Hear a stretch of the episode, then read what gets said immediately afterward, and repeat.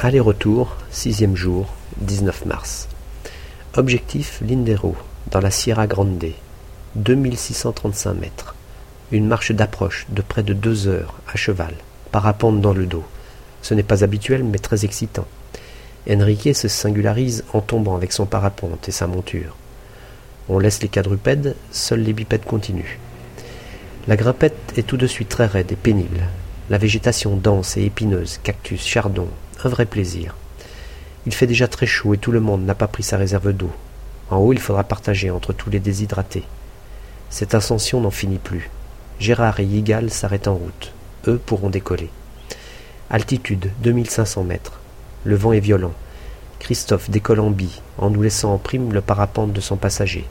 Il est suivi d'Enrique, le gonflage arrière, et hop, on tourne dans le mauvais sens. Dur dur de décoller à l'envers. C'est au tour de Carlos puis d'Olivier. Il tente vainement à cinq reprises de quitter le sol. Il faut renoncer et se résoudre à descendre. Pour nous, ce sera une balade de quatre heures par la Cuesta de las Cabras. Enfin, en bas, enfin en bas, encore un torrent à traverser. Et qui va tomber à l'eau? Je vous le donne en mille.